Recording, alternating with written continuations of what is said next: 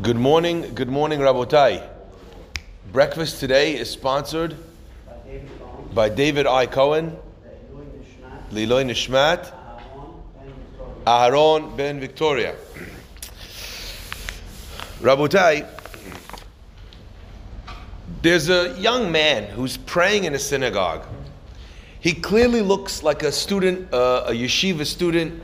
He got, he's got his black jacket, his white shirt, maybe even his tzitzit hanging out, right? Maybe his hat's on the side. I don't know, mavarif. But he's clearly someone who's sitting, who's learning Torah, and as the time comes at the end of the of the prayers of on Shabbat morning, the gabbai looks around. This is one of the synagogues; they don't have no rabbi.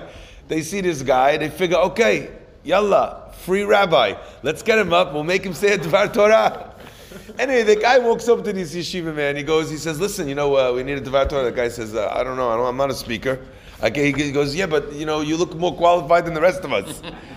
and the guy says, "He says, listen, I don't know. I'm not. I, you know, I don't. This is not my thing." Uh, Lo ish divarim anochi, right? I'm not a man of words. Hazit, the guy picked the worst pasuk to defend himself, right? Who said lo ish divarim anochi? Moshe Rabbeinu, who winds up going up. Hazit, guy, I think he didn't think that one through. Okay, so the, anyway, after that, you know, I don't know if you ever noticed that. Um, I always feel like, you know. Bullying is never okay except in the Beit HaKnesset. You ever notice that? Someone's like, you know, go Hazan, Hazan immediately, even though everyone else said no, when they see one weak guy who's like, you know, uh, he's scared biflage to say no to Sammy Sutton, all of a sudden everyone's like, Chabod, Chabod, like you Chabod, you know, but everyone bullies the guy. Next thing he knows, he's the Hazan. Okay, so this guy, he's bullied up into giving the Dvar Torah on the Shabbat in a synagogue he's never been in, and between you and me, he's never going to go to again. Okay?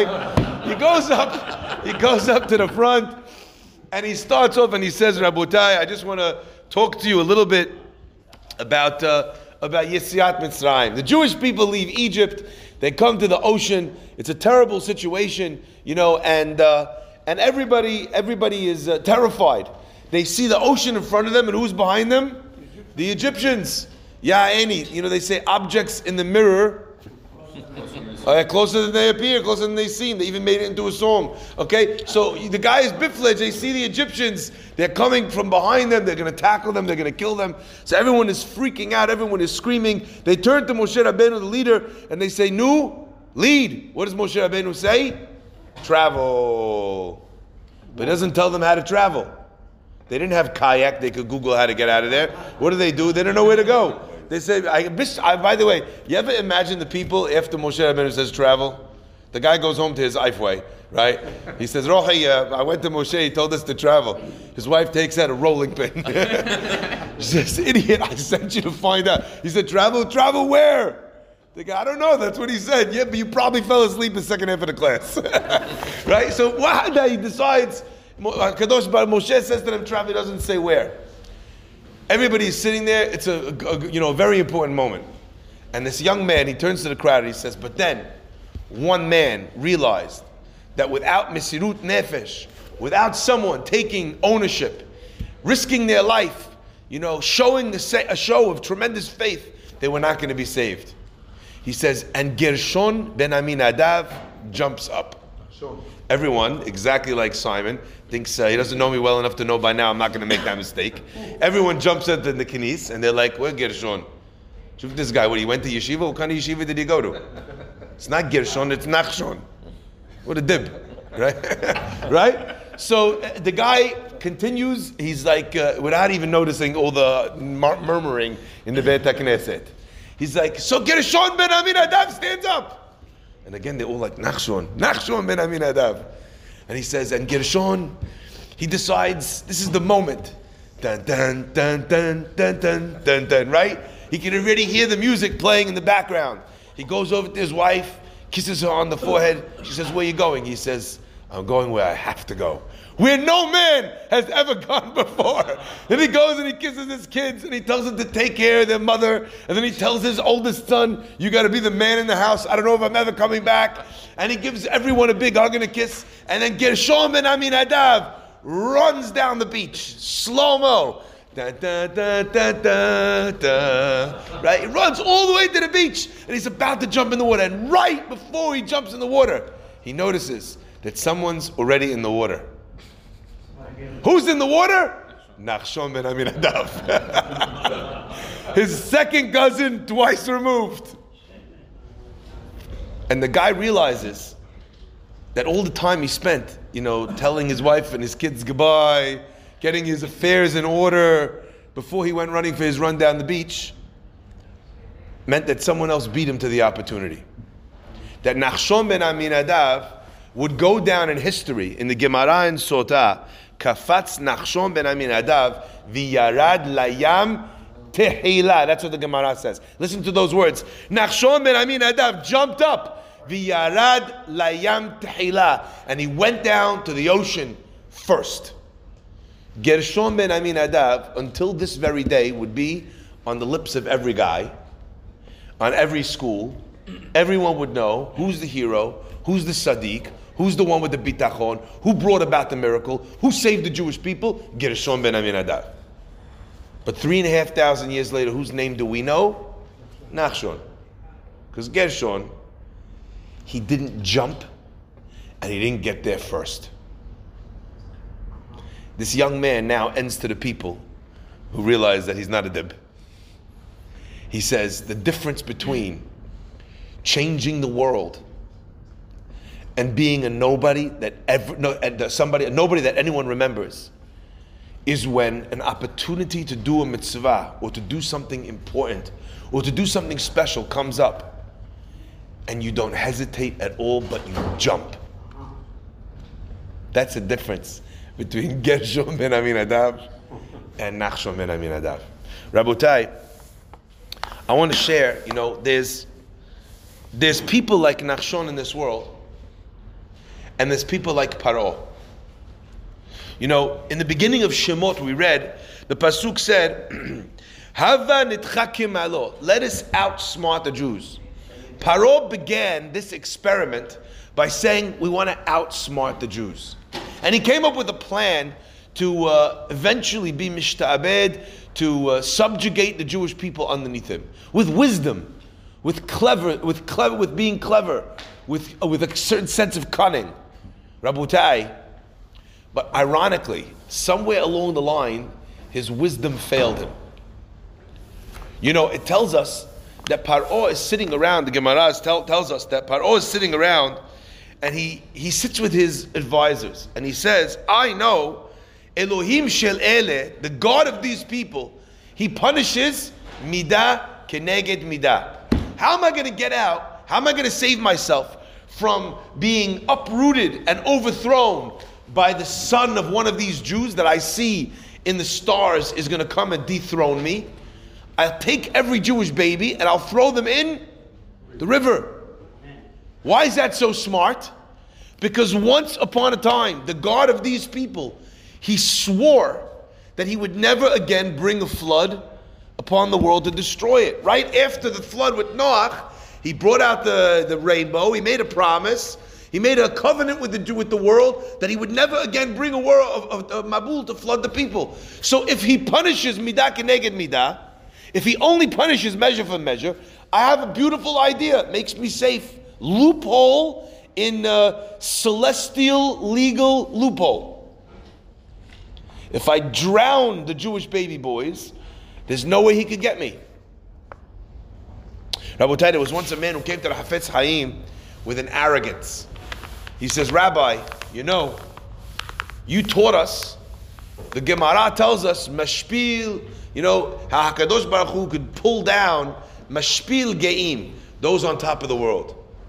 And what does he do with the Aniyim, with the poorest in the world? He could bring them up to the top the, in one second. God could take everything away from somebody. He says, Rabbi, you know, when I heard that, when I learned that from you, I, des- I decided instead of having all my money in, uh, you know, in casinos, because maybe gambling will become illegal. You know, instead of having all my money in real estate, because maybe the real estate bubble will burst, instead of having all my money in high tech, in blue chips, I diversified my portfolio. I have money in everything. And he says, and not only that, I have my money in markets which are opposites to each other. So, as an example, when, uh, when tech goes down, what always goes up in the stock market? Gold. Why? Because people want to go back to something safe. When gold goes down, when, when tech rises, gold goes down because people think, what opportunity? Something new. So he says, I've invested in things in the market that are opposites of each other. So how could God take everything away from me in one second? It's impossible because I have the whole world leveraged. The Chafetz Chaim looks at this guy right in the eye, this ge'eh, and he says to him, It's true. God can't take your money away from you in a second. But don't you realize that God could take you away from your money in a second? You got it? You got it? Paro says he can't drown me. Hakadosh Baruch Hu says, noted. And then he brings all of Egypt into the ocean. I don't know, Mabul. I didn't bring a Mabul. All the Mabul, all the waters in the river stayed exactly where it was. And you came to it. Rabutai, every single person in this world is faced with opportunities. An opportunity to be great, like Nachshon, and the question is if a person will jump at it. If he'll go, if he'll run, if he'll be first. There's an opportunity for tzedakah, an opportunity to do something for the community. And not everything is about money. Please remember this. It's not about the money. When we need to start a youth minyan, it's not the money. It's the person who's willing to round up the kids. It's the person who's willing to go to the store and buy the donuts and get the toys. That's not, that's not money. It's a person who's willing to say, uh, you know, I'm going to set up the chairs. You need the money for that. You need an education for that. You need to be someone well versed in Torah to set up chairs. You don't need it. All you need to be is someone that thinks this is important. I'm willing to do something. I want to get involved. The, the synagogue is doing something to distribute the bags. I want to be the one that makes the phone calls that arranges the taxis or the what's it called to bring the bags to the poor people. That just needs to come from a person's will. And then that mitzvah is attributed to you. There are many opportunities in life. And the question is which ones we jump for. There's also opportunities, Rabotai, for self sabotage and destruction. Look at Nachshon grabbing one, and look at Paro grabbing the other. Grabbing the opportunity as a new king to bring in new legislature to destroy a people. But Rabotai, the opportunities that come our way each and every day are not as bold and as stark as saving all the Jewish people or destroying all of them. Sometimes they manifest in ways which are a little bit less obvious, and yet the, uh, they are opportunities nonetheless. Rabutai, instead of seeing a fight with your wife as an opportunity to be right, maybe you could see it as an opportunity to build a stronger connection. And the question is, are you jumping like Nachshon or are you jump, jumping like Paro? Paro is trying to be wise. Paro is every husband. You know what? You know what? If she says that to me, I'm going to say this, and that's going to be very smart. And that way I'll bring up this other time when she did that, and the guy thinks he's so smart until he shuts his mouth and his wife puts her hands on her hips and she fixes that look at him. We've all had that look and had that nose. He's a dead man. Dib. Which opportunity did you choose? Did you choose the opportunity of Nachshon to be forgiving? Did you choose the opportunity to show compassion? Or did you choose the opportunity to try and be right and score points and feed your ego? Which way did you go? It's like that with a person's wife. It's like that with opportunities in business. When there's an opportunity to, what's it called? To maybe make a lot of money, but to do something which you know isn't the right thing to do. You have a worker who's working a long time in your office. He's made you a lot of money. Is it not just that you should give him a raise? Share the wealth. That's that's the asita yashar ve'atov. So you could be the boss that is you know, iron fist so tight, never ever wants to have his employees take a piece of the pie. And you know what? The only time he ever gives a raise or he ever takes care of the people in the office is when they threaten to leave. How much is the other guy offering you? Okay, I'll offer more. You grab the opportunity to be a dib. Instead of grabbing the opportunity to be someone who could have loyalty in the office. Ultimately, these guys, they work for you, they make you money. Don't you want them to be invested in your success because your success is their success? So, it's so life is so full of these two sides, and it is up to the great ones to jump at great opportunities, and it is up to the little ones to jump at negative ones. May God bless us with the clarity to be able to tell the difference between the two. Baruch Adonai Le'olam.